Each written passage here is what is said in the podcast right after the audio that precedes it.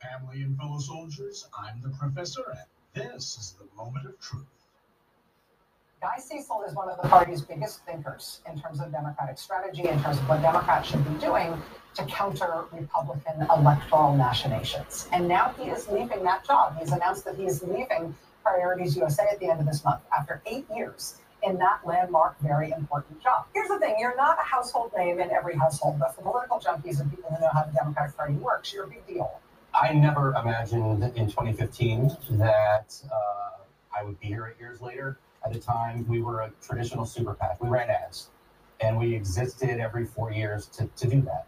And after sixteen, we realized this is not the way uh, we win, that Republicans invest in the long term. They invest in the Federalist Societies. They invest in institutions that aren't just about one issue or about one candidate, but about making long-term ideological change. And so we thought, hey, we have this opportunity, we have this vehicle, let's identify a couple of the structural gaps we see now, and let us help the, the Democratic Party and the progressive left fill some of those gaps. Right? There, there's over one point four billion dollars being invested in essentially creating Federalist Societies that aren't just focused on the courts, but are focused on Silicon Valley, are focused on education, are focused on technology. We are not prepared to combat that. And we're not prepared to go on the offensive because so much of our infrastructure is based on an issue or a candidate. Not enough of our focus is on how do we make sure that we are laying the ideological ground for all of the various levers, Silicon Valley, entertainment, education, to win. But the second, I think, is more of an internal look at how we communicate. And we create caricatures out of our voters. And what I think that does is make it more difficult for us to communicate across the diversity of our party. Black voters care about criminal justice reform, no doubt. They also care about good paying jobs, healthcare, and education. In the same way that Latino families and Asian families and gay families and white families do. But we're not communicating in that way. We are turning our voters into a confederacy of caricatures instead of presenting a broader image about what we want the country to be. Rachel Maddow had a guest on, Guy Cecil.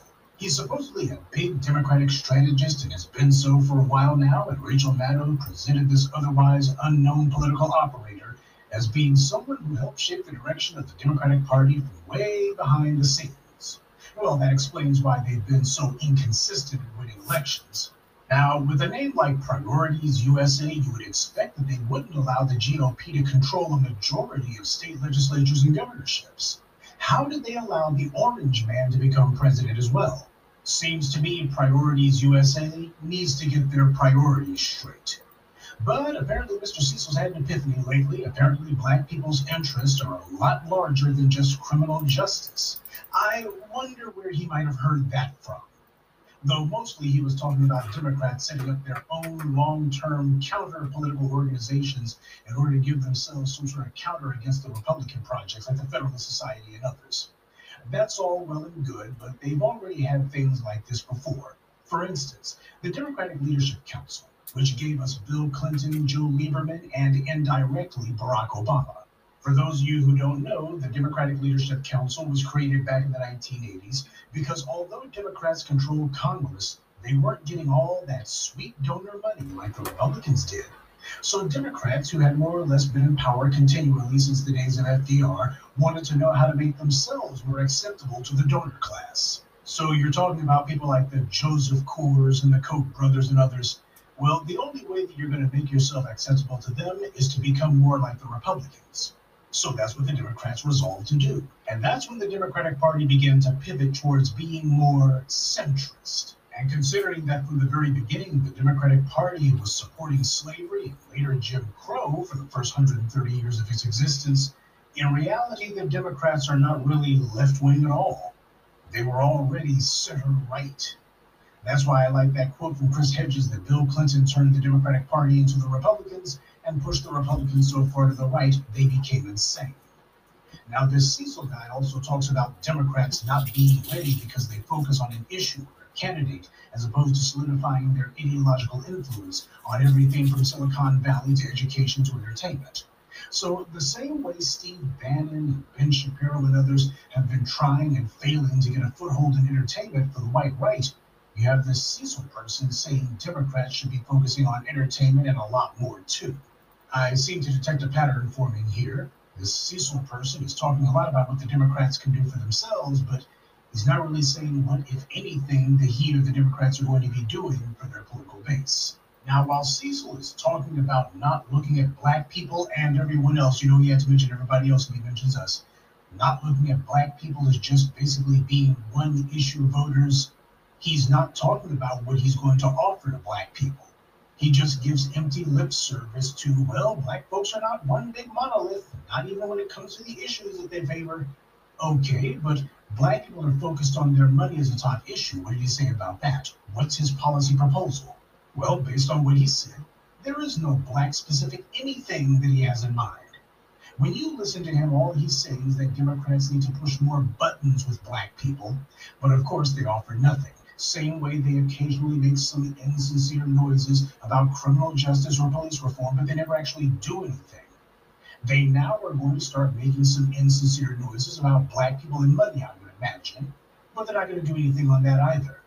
See, white power understands how to manipulate.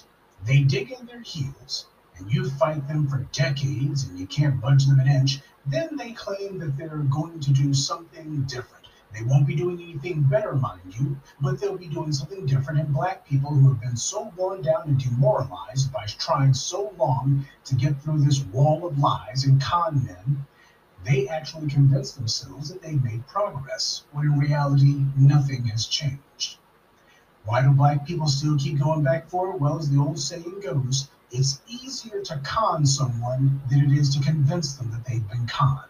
The reason that I make this focus of this morning briefing is that you got Democrats who are saying they understand which direction the black electorate is trending. That's what this shows. They see the direction that we're trying to move in. They understand that the old rhetoric won't work. They don't have enough pork chop preachers to try to come among us and mislead us either. And we're not listening to those people anyway. Some prostitute behind the pulpit who's in the hip pocket of the Democratic Party has zero influence with us. We're not looking for a sermon or some phony talk about religion, always sending some crusty pastor or some pretend bishop out to tell us that we need to wait and see what these Democrats will do. We need to stop causing so much noise and just calm down. You can save that crap for the black baby boomers. We're not looking to calm down. We're looking to come up. Rachel Maddow can smirk and smile all she wants. That doesn't fool me. This isn't some sort of paradigm shift happening here. It's just another attempt at changing their perception in the eyes of the people who they want to keep on the treadmill to nowhere. If this guy wants to talk about Democrats changing tack, fine, but he also must give details about the direction that the Democrats are going to go in and how it's going to benefit us. Vague chatter about new organizations and coming up with political answers to the Federalist Society and others, that's not enough. If the Democrats did what they should have been doing all along, focusing on putting tangibles on the table for black people, then they wouldn't need to worry about the Federalist Society or the composition of the Supreme Court.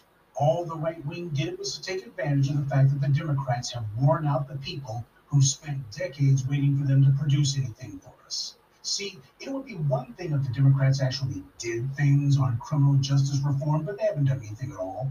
So they strawman us by making it seem all we care about is prison, because apparently every black person is in jail, I suppose. But the one issue they gaslight us on, they can't even be bothered to do anything about. But they're fully aware that we're focused on tangibles now. This is the result of the black grassroots and the impact that we've had on the political discourse. And when I say we, that includes you. This is the reason why aggregating our numbers is important. As individuals, we don't have much of a voice, but as a group, yeah, they can hear us. Now we see them trying to hit the reset button, trying to get something for nothing. The scare talk won't work. The bootlick operatives won't work. The phony sympathy won't work. What will work is money, tangibles, benefits specifically for us. We won't allow ourselves to be lost in the shuffle. So I guess we can thank Rachel Maddow for giving us the heads up on this one. Democrats are plotting to switch up the messaging a little bit. They're still going to talk at us, not to us. Their words will change slightly, but our interests will not.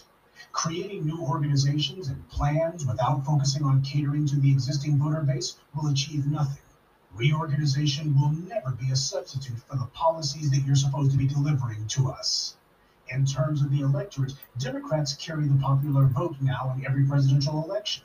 So the Democrats ought to be the majority in state legislatures and governorships, but they're not. The Democrats have the Republicans outnumbered. But when you look at who controls the state legislatures and the governorships, it's obvious the Republicans have the Democrats out-organized. And that's because across the board, we see the Democrats trying to get something for nothing from black people.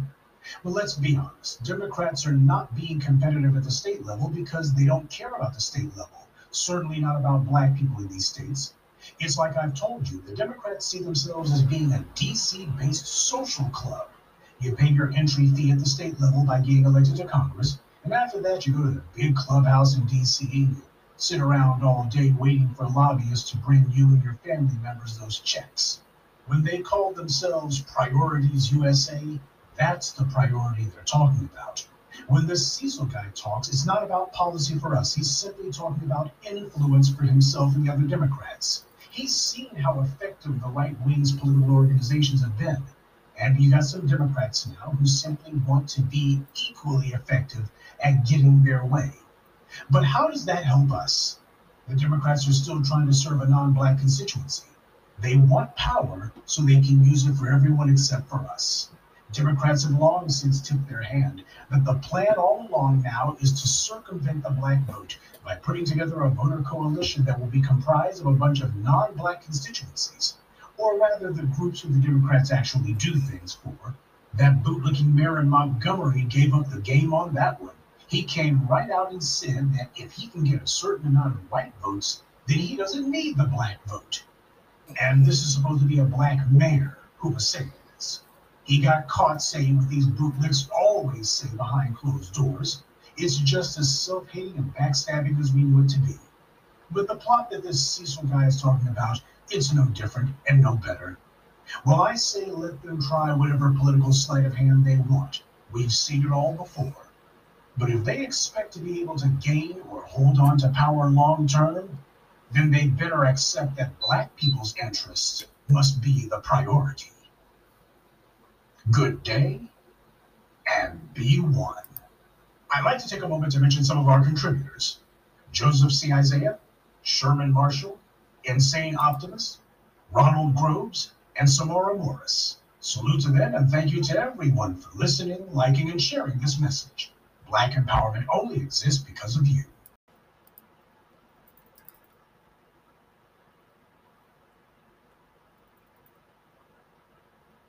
According to the United States of America, Russia and China are attempting to shake up the international world order. They're bringing in a new world order. The National Security Council spokesperson John Kirby is warning at this moment in time that China, together with Russia, are two countries that are vying against what has been known as the international rules-based order that the United States of America and American allies, as well as partners, have brought up. This since World War Two. They say they would like to rewrite the rules of the game globally. Kirby says that the United States of America will be watching carefully to see what emerges from the heralded meetings between the Chinese president and the Russian president, Vladimir Putin, that are happening this week inside of Russia. They have been increasing their cooperation, the U S A warns, uh, and their relationships, certainly of late, says Kirby, uh, speaking of the two nuclear-powered countries. China at this moment wants to push forward a plan that is designed to end the Russian and Ukrainian war. This was Kirby telling the host at a uh, Biden administration meeting. They say that this is a dubious intention of China's when it comes to this war. What we have said before, Kirby warns, and we will say it again today, that if coming out of this meeting there's some sort of call for a ceasefire, speaking on China calling for a Russian ceasefire, that's going to be unacceptable because all that's going to do is ratify Russia's request or conquest to date. Now, what they're saying right now is they expect China to call for Russia and Ukraine to come to a ceasefire that will give credibility to Russia's current takes inside of Ukraine. They'll get Crimea, they'll get the other uh, parts of the countryside, and those will become new parts of Russian territory. The United States of America, NATO, and other European countries say that this is absolutely a no game. It's a uh, is a dead in the water call for a ceasefire, because nothing will stop Russia for, from coming back and moving further into Ukraine, Belarus moving into a bordering country, Russia moving into Poland, moving into Norway, moving into Finland, and you're going to see this continue on in this war. Now, I believe that Russia and China both know that this is a false request, but what it does is, in the international landscape, it says, look, we tried to come to an agreement, and the other side, the other party, is the one that will not. If you think of uh, dirty divorce lawyers inside of the United States of America, and other countries, I'm sure, are similar, when you go to court and you say, look, we tried to come to some sort of agreement, we went to arbitration, we laid off, off a, uh, you know, we laid out a very clear and understandable list of requirements to come to an agreement, but it's the other party who is refusing to do anything about it. That gives the judge or the ruling order time to say, okay, well, why aren't you both trying to work together on this? We have an entire upsetting of the old world order. And like the United States of America admits, this is a conquest of American control since World War Two and American allies. That's why the United States dollar is right now the reserve currency of the world. That's why Russia and China are working hard to upset this entire handbasket, because it has not allowed the rest of the world to come up to par. They want their time for control. It's their time to lead. And that's exactly what they are trying to do. You're not going to see this war end. And in fact, you're going to see it intensify until your rubles can be used here in America, until your Chinese currency can be used around the world. It's already happening. You can buy things in all sorts of other countries with Chinese currency. China is buying their oil from Saudi Arabia with Chinese currency. India is buying oil with rubles and their own currency. We just have a change in place right now.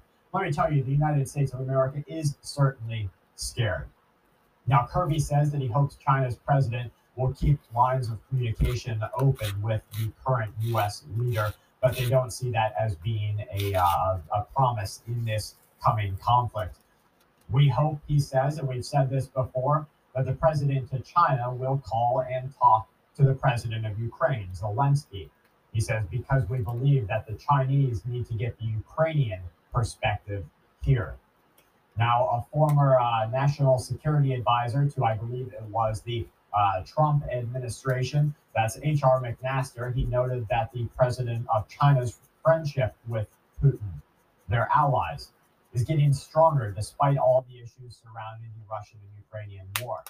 McMaster says, remember, it's really ten years ago, almost to the day, that the Chinese president made his first visit to Moscow, and they declared a new special relationship, because then they've just continued to double, or since then, they've just continued to double down on this heavy reliance. And you're going to see China against the U S A. You're going to see Russia against the U S A. Will the U S A win? Well, that's why we prepare. It's being reported now that the Polish ambassador to France says that either Ukraine will defend its independence today, or, remember, this is the Polish ambassador to France, or we, speaking for Poland, will be forced to enter into this war. Here we have open admissions of conflicts coming. And you have people in your community, I'm sure your friends and family, who really could care less what's going on. It's not in their perspective. It's not in their purview, because they just don't even have a consideration to understand the depth of what is happening. Guys, if you could have went back before World War Two and you could have made preparations and changes, if your great-grandparents could have, they would have put themselves in positions of power during and after World War Two. That's exactly what I want for you. Now, something is definitely up. I want you to listen to what the C E O to Hess Oil is saying. This is his quote. Oil and gas will be needed for decades to come, he stresses. This is the Hess Corporation C E O, John Hess himself. He says that oil and gas are key to having an affordable, just, and secure energy transition. He, an oil tycoon and giant, says the biggest challenge is going to be investment toward that transition and having policies in place that encourage that investment. So I want you to ask yourself here, what is really going on? What is really happening? Now, I personally believe that the answer comes in two parts. First, there is a problem with oil production.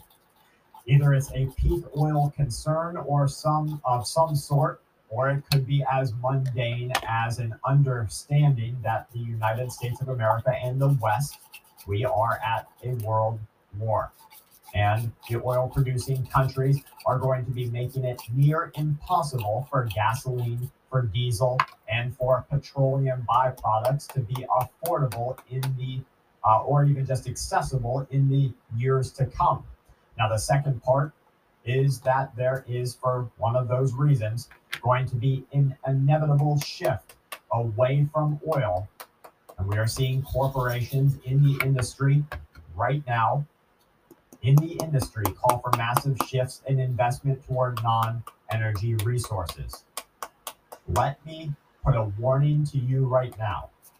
An oil tycoon, like the C E O of Hess Oil, coming out and blatantly having to reaffirm investment away from his own production is a problem.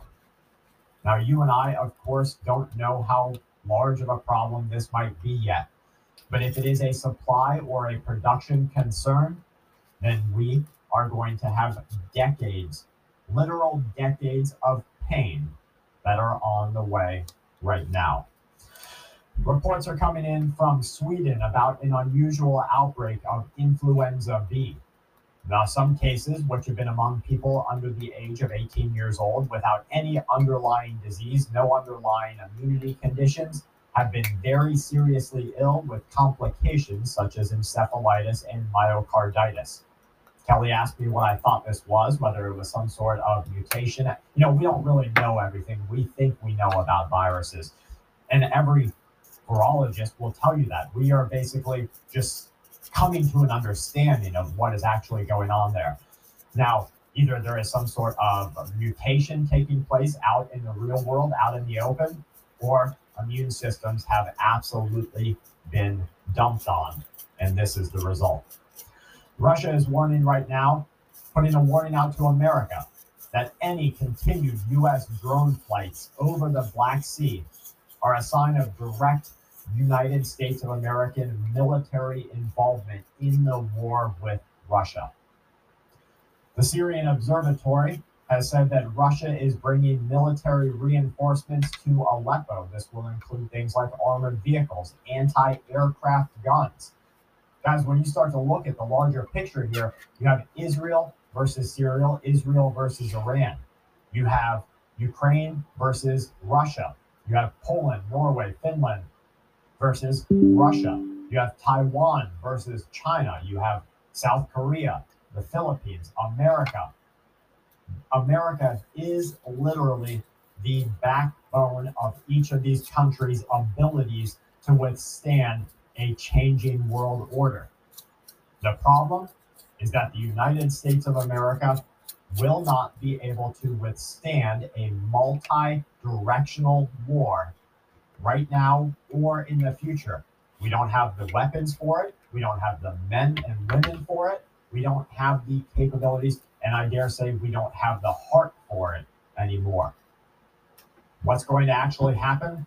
America is going to have to pick and choose.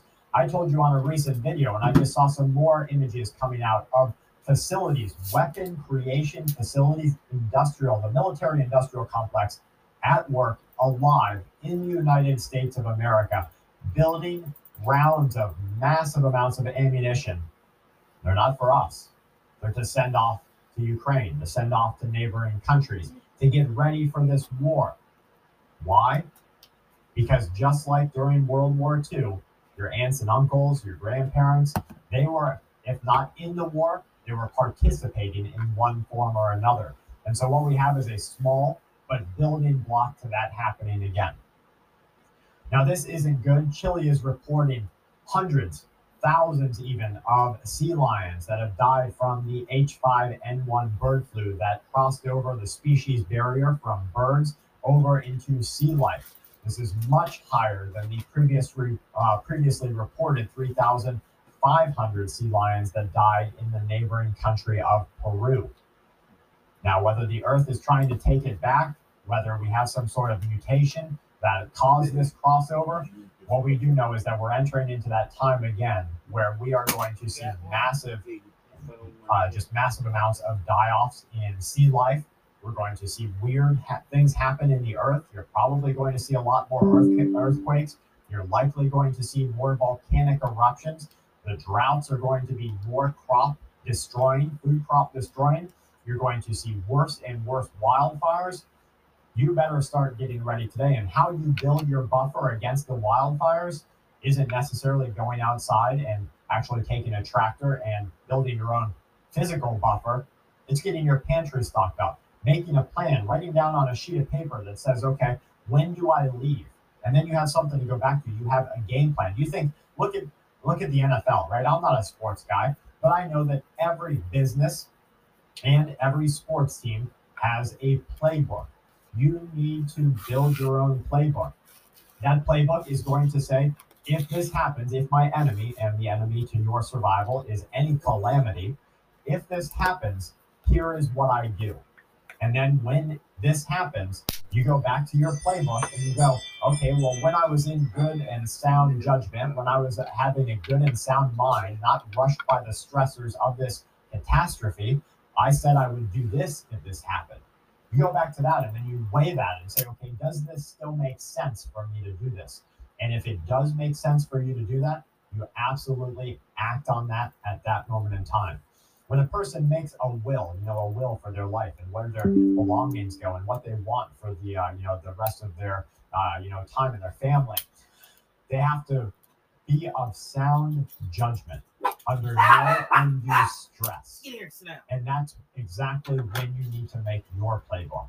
Today, while you're of sound judgment, under un, no undue stress, even though we, of course, all have a lot of stress. Make your playbook, folks. You need to do it. I was speaking of playbooks and sheets of paper. I want to get to a couple of your questions here. The first one is Jordan Gonzalez. It says, question, what free resources or assistance programs would you use or would you recommend to the people who have lost their jobs, their housing, or transportation that would be the most practical in order to assist in prepping? That won't further restrict your freedom or put you in a situation that would be detrimental given the time scale of coming events. Well, guys, lots of uh, free resources exist, and one of those, of course, is YouTube.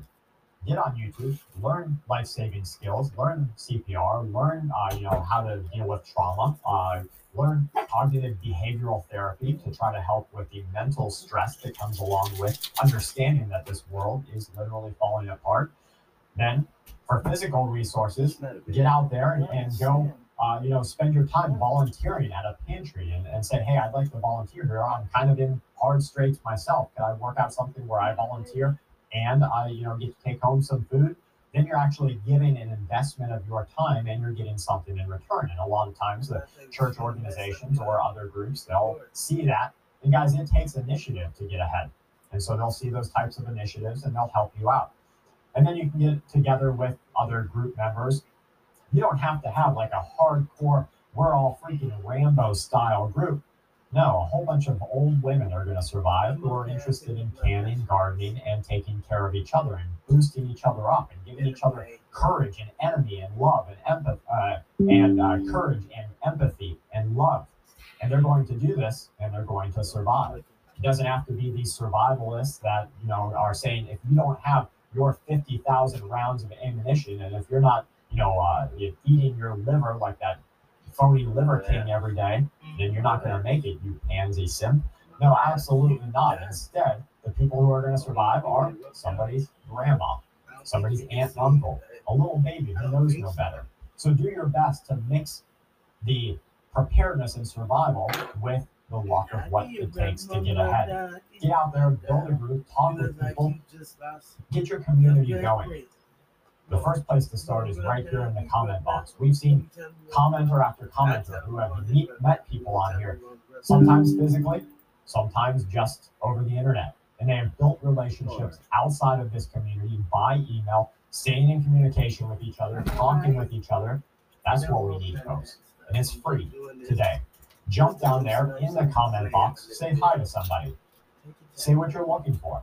And I'm not saying make this a dating app, absolutely not. What I'm looking for is people who are like-minded like me and, and want to talk about what we can do to get ahead. Let's let's encourage each other to uh, you know, get out there and camp this week. What are you doing? Let's look at what you're building in your camping bag and those types of things. That's what we need. And that will help us see this disaster through. From my family to yours, please stay safe, remain vigilant, and keep watch. This week's Full Spectrum News is brought to us each and every day here on YouTube by you for being here, knowing what's going on and accepting the burden of that weight. From all of our members on Patreon, please make sure you check out contingency medical dot com. Use the code F S S ten for real antibiotics. And you can check out nutrient survival dot com forward slash F S S, my Full Spectrum Survival.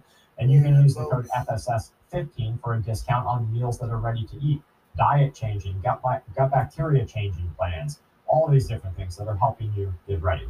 See if it's right for you, but most of all, build your pantry, build your fire break, stay safe, and keep watch. So why we gotta worry because China is in there? I ain't worried about China, fuck China. All that stood between the U S and fascism. I'm Ben Boland. I'm Alex French. And I'm Smedley Butler. Join us for this sordid tale of ambition, treason, and what happens when evil tycoons have too much time on their hands. Listen to Let's Start a Coup on the iHeartRadio app, Apple Podcast, or wherever you find your favorite shows. I'm Doctor Ramani, and I am back with season two of my podcast, Navigating Narcissism. This season, we dive deeper into highlighting red flags and spotting a narcissist before they spot you. Each week, you'll hear stories from survivors who have navigated through toxic relationships, gaslighting, love problems, and their process of healing. Listen to Navigating Narcissism on the iHeartRadio app, Apple Podcasts, or wherever you get your podcasts. MySpace was the first major social media company. They made the internet be like a nightclub. And it was the first major social media company to collapse. My name is Joanne McNeil. On my new podcast, Main Accounts, The Story of MySpace, I'm revisiting the early days of social media through the people who lived it. Listen to Main Accounts, The Story of MySpace on the iHeartRadio app, Apple Podcasts, or wherever you find your favorite shows. Denver wasn't the only city in Colorado that saw racial justice protests and clashes. There was also a lot going on south of Denver, in the much smaller city of Colorado Springs. In the summer of twenty twenty, a nonprofit organization in Colorado Springs called the Chinook Center has opened their new office in a low-rent strip mall near the airport. The founders are hoping to make it a gathering point for left-wing activists and organizations across the area. Not long after it opens, a young white woman named Chelsea shows up, offering to volunteer. She had like bright pink hair. She dressed in a way that was sort of um, noticeable. This is Samantha Christiansen, who co-founded the Chinook Center. Samantha is guarded with her language, a little politically correct even. I mean, there was, there was nothing wrong with the way that she dressed, but it was noticeable, right? And for provoking certain types of, I don't I didn't want to say that. I'll take that part out. Chelsea dressed in a way that was noticeable, Samantha says. What she won't say is what I'll say. Chelsea dressed in a way that was sexually provocative. Mini skirts, tall boots, fishnet stockings, a lot of skin on display. She implied over the course of like getting to know her or whatever that she was a sex worker to me. And I know other people, she told other people she was. That's John Christiansen, Samantha's husband, and one of the other co-founders of the Chinook Center. But yes, that was sort of her story. She had hinted at that it was like sex work, but never like outright came and said it. So I guess we all just assumed. And this is Autumn Carter Wallace, another Colorado Springs activist. I think somebody else had told me that, and I just was like, oh, okay, that makes sense. Like, I never questioned it, which is very weird, too, because I normally question everything. That's the one time I didn't. Just about everyone in the Colorado Springs activist community knew Chelsea, and most everyone thought she's a sex worker. But Chelsea isn't a sex worker. Chelsea isn't even her real name. And even though she doesn't drive a hearse, she does, just like Mickey Windecker, take orders from the F B I. I'm Trevor Aronson from Western Sound and iHeart Podcasts. This is Alphabet Voice.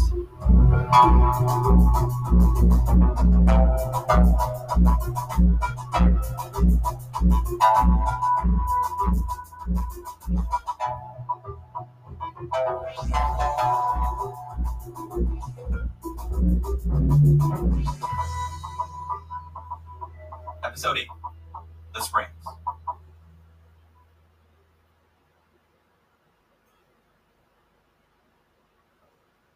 So we're going to leave Denver and take a break from the story of Mickey Windecker for just one episode. It might seem like a tangent, but trust me, it's not. The story of what happened seventy miles south in Colorado Springs ends up having big consequences for Mickey. The actual Colorado Springs investigation was only loosely connected to what Mickey was doing. But it reveals that what the F B I was up to in Denver wasn't isolated. It was part of a larger strategy, an F B I investigative technique that likely played out in cities across the United States in the summer of twenty twenty. The lead up to the racial justice demonstrations in Colorado Springs were similar to what happened in Denver, where a young black man, Elijah McClain, was killed during an encounter with police. There were protests, but things cooled down a bit. And then George Floyd was murdered in Minnesota. The same pattern, initial outrage over a killing, which then cooled and flared again with national protests, happened in the Springs. In August twenty nineteen, a man called nine one one, reporting that he'd been robbed at gunpoint by two young black men. Colorado Springs nine one one, location of emergency.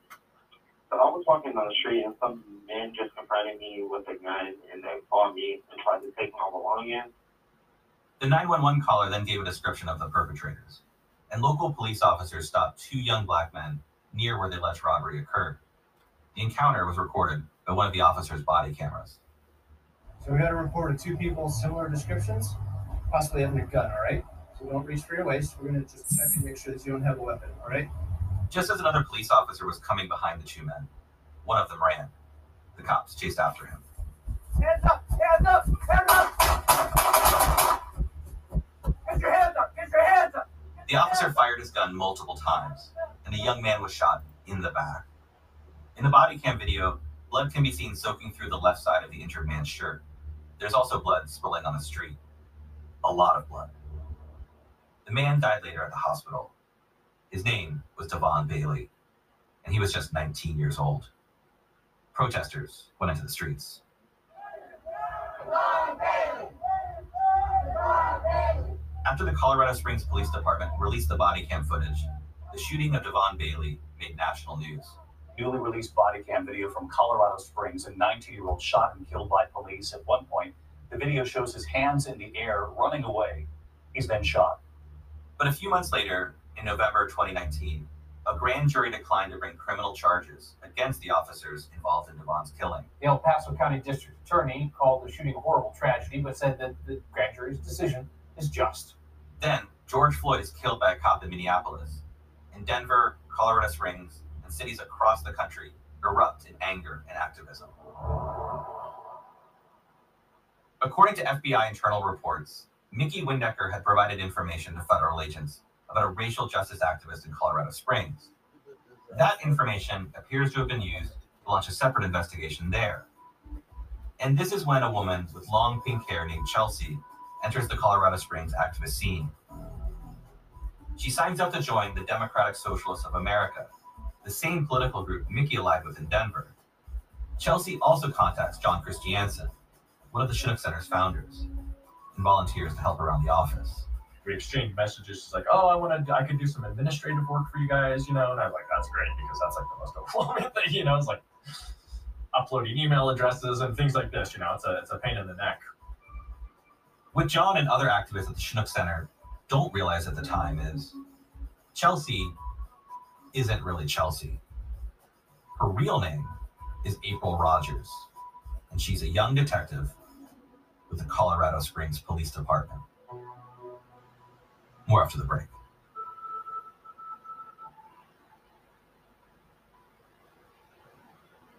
What would you do if a secret cabal of the most powerful folks in the United States told you, hey, let's start a coup?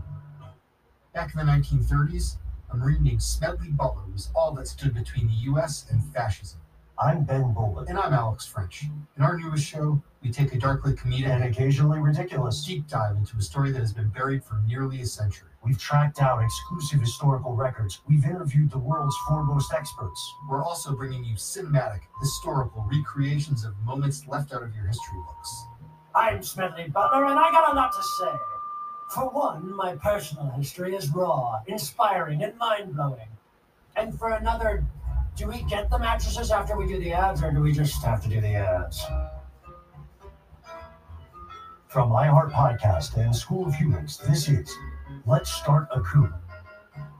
Listen to Let's Start a Coup on the iHeartRadio app, Apple Podcast, or wherever you find your favorite shows.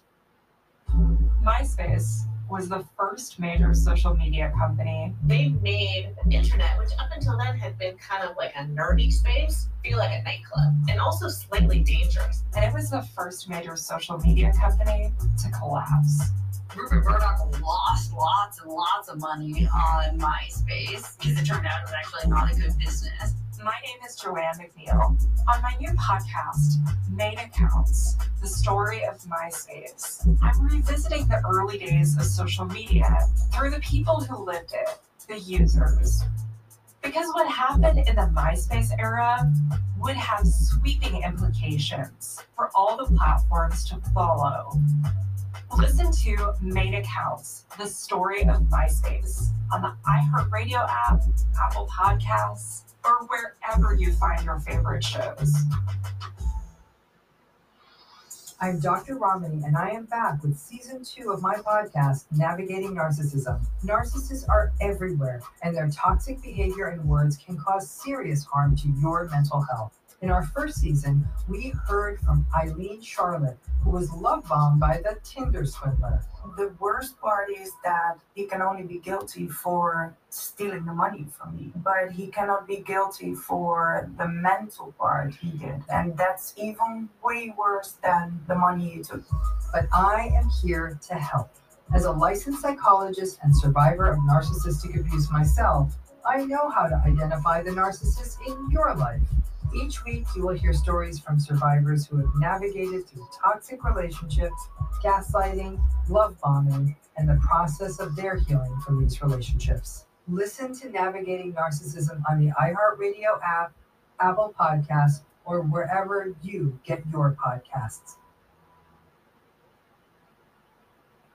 Mickey in Denver and Chelsea, or April Rogers, in Colorado Springs, have the same mandate from the F B I. Infiltrate racial justice activists and try to set them up in crimes. While Mickey is working directly with the F B I and getting cash payments in return, Chelsea is part of something called the Joint Terrorism Task Force, a partnership between local police and the F B I. And in Colorado Springs, the F B I and its partners in the local police come to the conclusion, without any discernible evidence, that the city's activist community is potentially dangerous and should be the target of a long, intrusive investigation. Colorado Springs saw its share of demonstrations during the summer of twenty twenty, but it wasn't among the cities whose racial justice protests you'd hear about on the national news, like Minneapolis, Seattle, Portland, and Denver. The Springs is small, and it's very conservative, home to Air Force and Army bases, and a number of evangelical megachurches. It's also a popular place for retired military officers. As a result, the city's voter base is consistently conservative, and the left-wing activist community, while ambitious, is pretty small by comparison. But that left-wing activist community hit just the right buttons in Colorado Springs on August third, twenty twenty, the one-year anniversary of Devon Bailey's death. Oh, Dozens of activists gathered with signs and bullhorns in front of the house of Alan Van Lamb, the Colorado Springs police officer who shot Devon Bailey in the back. Alan Van Lamb, we are calling you an assassin, killer. Alan Van Lamb, we are calling you a racist. Alan Van Lamb, you are a kid. You are kid. You committed the homicide of Devon Bailey and countless other people of color in this city. The demonstrators blocked the road through the neighborhood, and soon things got tense, with threats escalating to a potential gun battle. One of the demonstrators, named Charles Johnson, got into an altercation with a man who was opposing the protest. If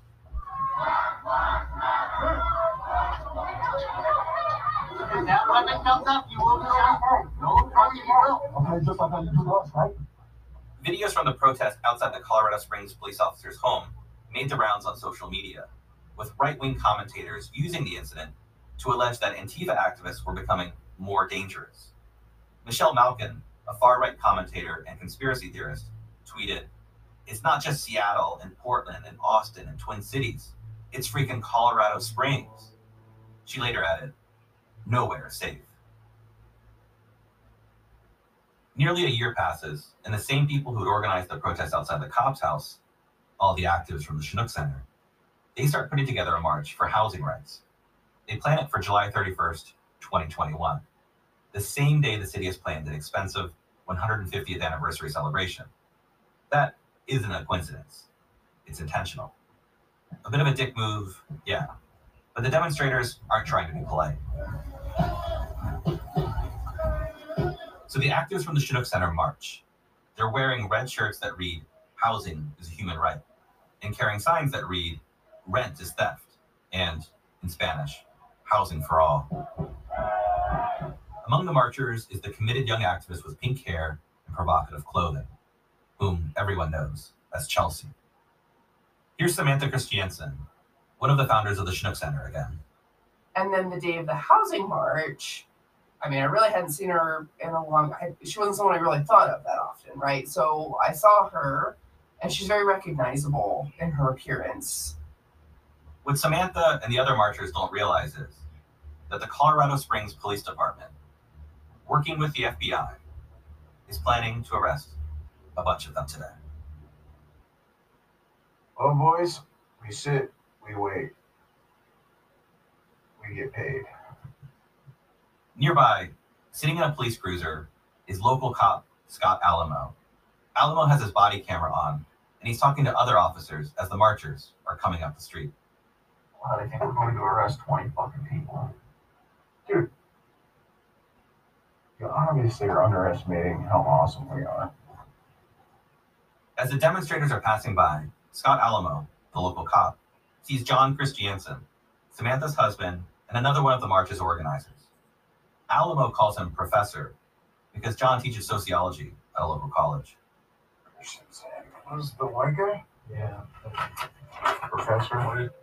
Allamo pulls out what appears to be an intelligence report, and on every page are pictures of Christiansen and a dozen or so other marchers. It's like a rogues gallery. But these aren't mugshots. They're photos from social media, from Facebook, Instagram, and LinkedIn. This document is likely the product of a new F B I program called Social Media Exploitation, developed during the summer of twenty twenty. Under this program, the F B I partners with local law enforcement agencies to mine social media data to build files on people without probable cause for the search.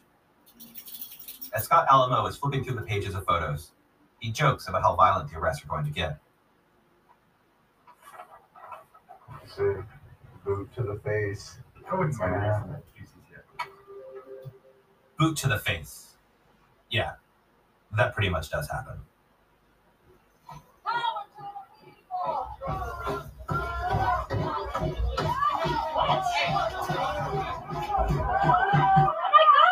About six cops surround a black man with a shaved head and tackle him to the ground. His name is Sean Walls, and he's one of the primary organizers of Colorado Springs activist community.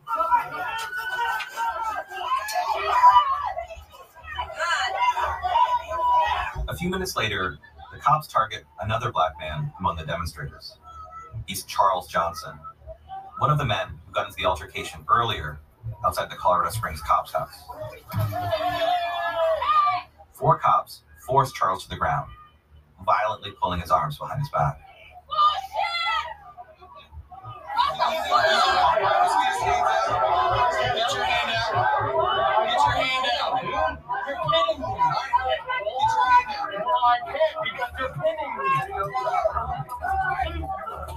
As more cops are running in toward the people being arrested, the officers charge toward a demonstrator on her bicycle.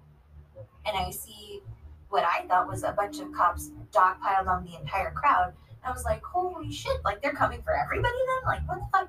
Like, just, just shell-shocked, right? Jacqueline Amendadas Unzueta is a former newspaper journalist who, at this time, is working as a Colorado-based staffer for Democratic U S Senator Michael Bennett.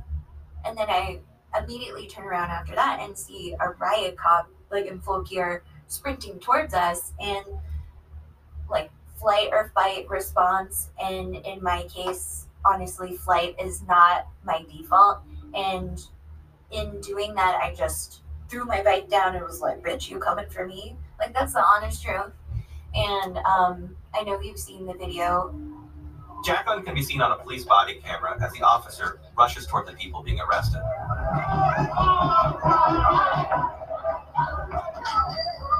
Thinking the cop is charging at her, Jacqueline throws her bike down. The police officer sidesteps the bike, it never touches him, and runs toward the pile of officers arresting the activists. And I was like, oh my God, dude, I just reacted. Like, imagine if it, they didn't hit a cop, they would have had me on a felony. About a half dozen activists are arrested that day and charged with crimes related to their roles in the demonstration outside the Colorado Springs cop's house. Jacqueline isn't among those arrested, but the cops aren't going to let the bicycle throwing incident go unpunished. Daniel Sumi, a Colorado Springs detective who is part of the Joint Terrorism Task Force, decides he's going to figure out the identity of the woman who threw down the bike. Sumi is just a local cop, but he makes a big deal of his assignment. His business card suggests he's a federal agent, F B I logo and all. Anyway, because Jacqueline was wearing sunglasses and a face mask, it wasn't clear from the police body cam video who she was. So Sumi goes on social media and searches the friends list of people who were at the demonstration. He finds Jacqueline's profiles and pictures of Jacqueline wearing the same bicycle helmet and shoes that can be seen on the woman in the body cam video. Sumi has a suspect, and so to find the bike and other evidence they need to prosecute her, Sumi and the Colorado Springs police get a warrant to search Jacqueline's home. So there were like at least six officers in multiple vehicles, and I, I was like, are you fucking kidding me? Like, I am not El Chapo. Like, this is ridiculous. In my journalism career, I've read a ton of search warrant applications and evidence reports. Detective Sumi's are among the most bizarre I've ever read, and definitely the creepiest. First, the bizarre part. Sumi, in his search warrant application, notes that the demonstrators carried red flags. He then writes, and I'm not joking here, that he went on the internet, found some random website about red flags, and writes, quote, "The red flag is significant in that it is a radical political symbol and designates the march as revolutionary and radical in nature." Sumi, in black and white letters on a page, is describing how the F B I is investigating ideology, something F B I Director Christopher Wray has told Congress doesn't happen. He's also employing a depth of research that probably wouldn't earn a passing grade in a high school class. Okay, and now the creepy part. Sumi, for some reason, includes in a search warrant application a full-page photo of Jacqueline in a bikini. Sometimes you gotta laugh, right, to keep from crying. And we we had to laugh at just how, like, how fucking creepy that was. And it's like, this will be fun when we get to disclose to Colorado Springs taxpayers that their money is going to police screenshotting my bikini pics. Wow. Following the search, and after police took Jacqueline's bike and her electronic devices into evidence, local prosecutors charged her with attempted aggravated assault on a police officer, a second-degree felony. But local police, working with the F B I, aren't done in Colorado Springs. They still have an undercover embedded inside the activist group. That's after the break.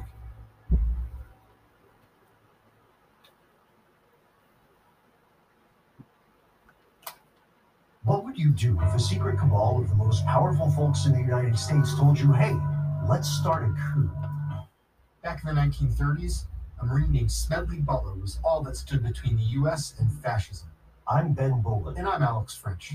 In our newest show, we take a darkly comedic and occasionally ridiculous deep dive into a story that has been buried for nearly a century. We've tracked down exclusive historical records. We've interviewed the world's foremost experts.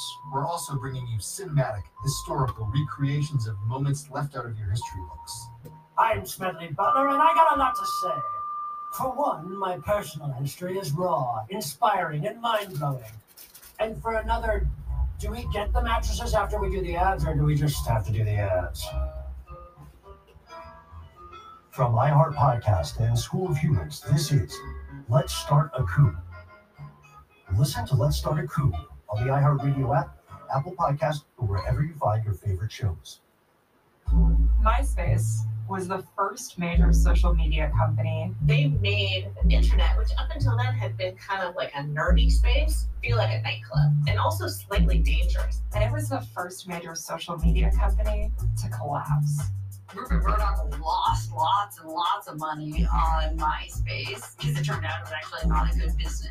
My name is Joanne McNeil. On my new podcast, Main Accounts, The Story of MySpace, I'm revisiting the early days of social media through the people who lived it, the users. Because what happened in the MySpace era would have sweeping implications for all the platforms to follow. Listen to Main Accounts, The Story of MySpace on the iHeartRadio app, Apple Podcasts, or wherever you find your favorite shows. I'm Doctor Ramani, and I am back with season two of my podcast, Navigating Narcissism. Narcissists are everywhere, and their toxic behavior and words can cause serious harm to your mental health. In our first season, we heard from Eileen Charlotte, who was love-bombed by the Tinder swindler. The worst part is that he can only be guilty for stealing the money from me, but he cannot be guilty for the mental part he did. And that's even way worse than the money he took. But I am here to help. As a licensed psychologist and survivor of narcissistic abuse myself, I know how to identify the narcissist in your life. Each week, you will hear stories from survivors who have navigated through toxic relationships, gaslighting, love bombing, and the process of their healing from these relationships. Listen to Navigating Narcissism on the iHeartRadio app, Apple Podcasts, or wherever you get your podcasts. In the spring, the pink-haired woman everyone knows as Chelsea starts digging in. She started friending a bunch of different people on Facebook who were at the housing march. This is John Christiansen. He was among those arrested at the housing march. Like, in retrospect, that should have been a red flag. But, you know, I think it's just one of those things, people kind of come and go. Chelsea starts inviting activists over to her apartment. Always men. Remember, Chelsea dresses provocatively, and most of the activists are under the impression that she's a sex worker. I walk up these sketchy steps, open up this apartment, and there's two guys sitting there uh, with her. This is one of the activists Chelsea invites over. He agreed to be interviewed and recorded, as long as I refer to him by his nickname, Artyom. Anyway, I need to tell you for context that Artyom loves guns. Now, I'm a gun nut when it comes to, like, history and mechanical stuff. Like, this is, like, my passion since I was a kid. And he started a local chapter of the Socialist Rifle Association. Kind of like a left-wing version of the N R A, minus the money and corruption. Nothing F B S R does is anything besides legal. And that's not me just doing a disclaimer. Like, I think our last event was we went camping. Like, you know, it's nothing crazy. So when Artyom gets to Chelsea's apartment, it's weird. There are these two guys with Chelsea. And Chelsea's there, and she's like, hey, how you doing? He's my friend. Yeah, this is my half-brother. She pointed to this guy. He was like forty-five. She, she looked to me like twenty to twenty-five, right? Points this guy that's forty-five and says, this is my half-brother. And I'm like, no, it's not. But I'm like, sure. And she's like, oh, go in, go in the kitchen and we have beer and pizza. I'm like, cool. I go in there, there's like twenty fucking pizzas there. Like, it was, an absurd amount of pizzas. I may be over exaggerating, but enough that I was like, who the fuck are you feeding? Like, I know I'm like, kind of a chunky guy, but there's a lot of pizza here. And like thirty rack of like Coors in the fridge and some Mike's Hard. Everything about the situation made no fucking sense to me. Chelsea, with her friend and supposed half-brother sitting nearby, tells Artyom that she needs his help to get a gun. She's like, hey, I want to get this. And I'm like, cool, yeah, that's great. I can go and source it from one of my friends, and yeah, we can just go down to a gun shop and do a background check when we buy it. She's like, oh, okay. That's where the conversation ended with. That's cool. It's clear to Artyom that Chelsea is suggesting that he finds an illegal gun, something off the books, from the black market. And I'm like, yeah, I'll source you a gun, no problem. I guarantee you I find I can find somebody who has one for sale, but we're not going to not sell to you illegally. Like, no. Artyom leaves a little later, thinking the evening was bizarre, and half wondering whether Chelsea's friends are undercover cops, and still wondering who's going to eat all those people. Then, not long after, Chelsea invites another activist over. Just as before, Chelsea has two people with her. I met up with her, Mike, and Omar. This is Gabriel Palsik. These guys with Chelsea, Mike, and Omar, they tell Gabriel that they're truckers. Mike was missing his left leg from the knee down. Omar was uh, kind of a Middle Eastern-looking guy with big beard. Um, both had tattoos, both were very buff. Unlike Artyom, who quickly shuts down any discussion of illegal activity, Gabriel is intrigued by these guys. They ask Gabriel if he wants to buy any weapons. He said that he had grenades, T N T, um, uh, A K forty-sevens, like fully automatic weapons. Gabriel says he'd be interested in seeing the criminal case of Charles Johnson, the black activist who was dogpiled by cops and arrested at the housing march. He's been charged with attempted robbery, menacing, and obstructing a roadway, all for his role during the demonstration in front of the police officer's house on August third, twenty twenty, in Colorado Springs. Charles Johnson's lawyer is named Allison Blackwell. She believes the charges against her client are politically motivated. So during a hearing, she calls April Rogers as a witness over the objections of prosecutors who do not want an undercover cop to testify. For the hearing, a lawyer representing the U S Department of Justice is sitting at the prosecution's table.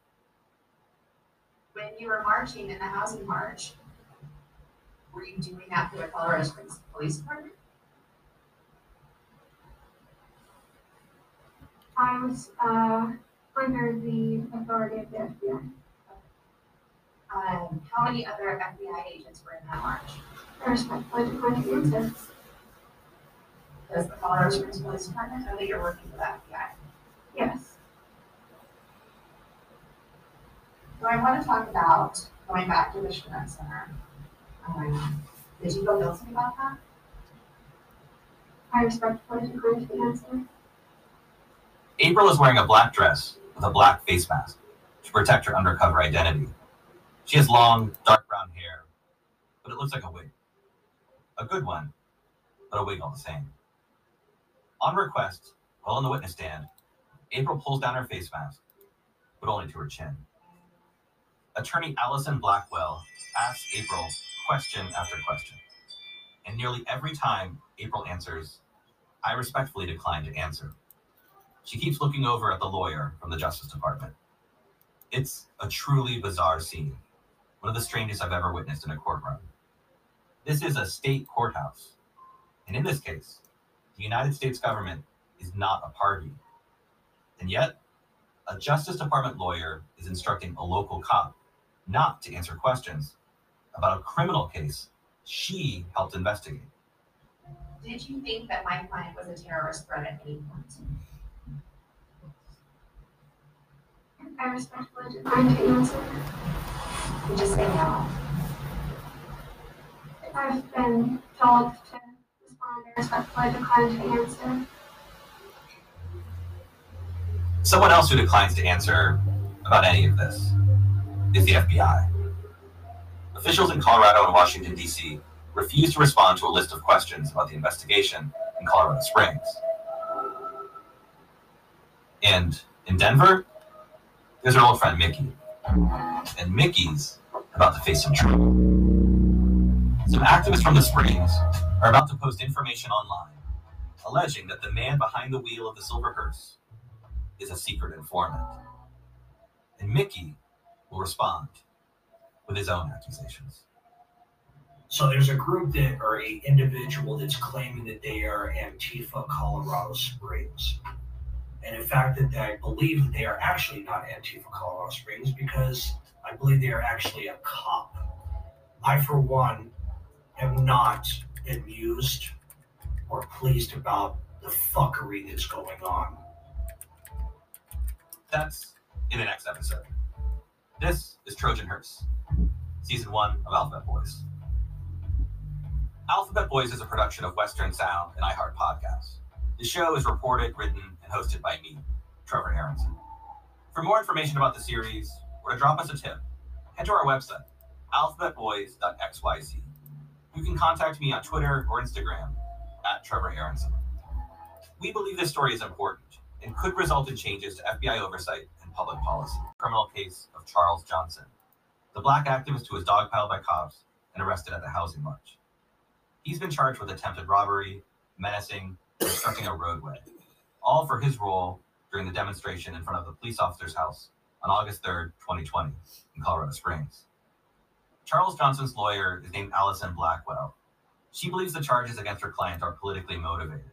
So during a hearing, she calls April Rogers as a witness over the objections of prosecutors who do not want an undercover cop to testify. For the hearing, a lawyer representing the U S Department of Justice is sitting at the prosecution's table. When you were marching in the housing march, were you doing that for the Colorado Springs Police Department? I was uh, under the authority of the F B I. Um, how many other F B I agents were in that march? There's my political agents. Does the Colorado Springs Police Department know that you're working for the F B I? Yes. So I want to talk about going back to the Chinook Center. Um, did you go guilty about that? I respectfully agree to the answer. April is wearing a black dress with a black face mask to protect her undercover identity. She has long, dark brown hair, but it looks like a wig. A good one, but a wig all the same.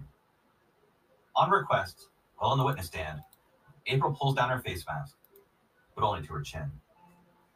Attorney Allison Blackwell asks April question after question, and nearly every time April answers, "I respectfully decline to answer." She keeps looking over at the lawyer from the Justice Department. It's a truly bizarre scene, one of the strangest I've ever witnessed in a courtroom. This is a state courthouse, and in this case, the United States government is not a party. And yet, a Justice Department lawyer is instructing a local cop not to answer questions about a criminal case she helped investigate. Did you think that my client was a terrorist threat at any point? I respectfully decline to answer. You just say no.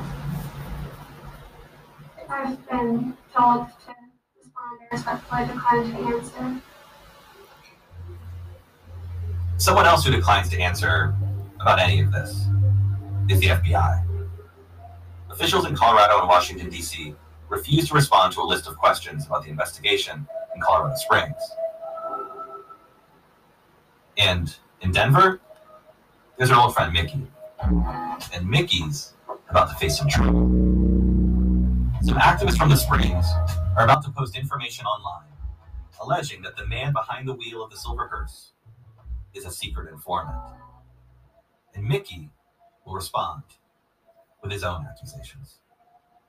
So there's a group that, or a individual that's claiming that they are Antifa Colorado Springs.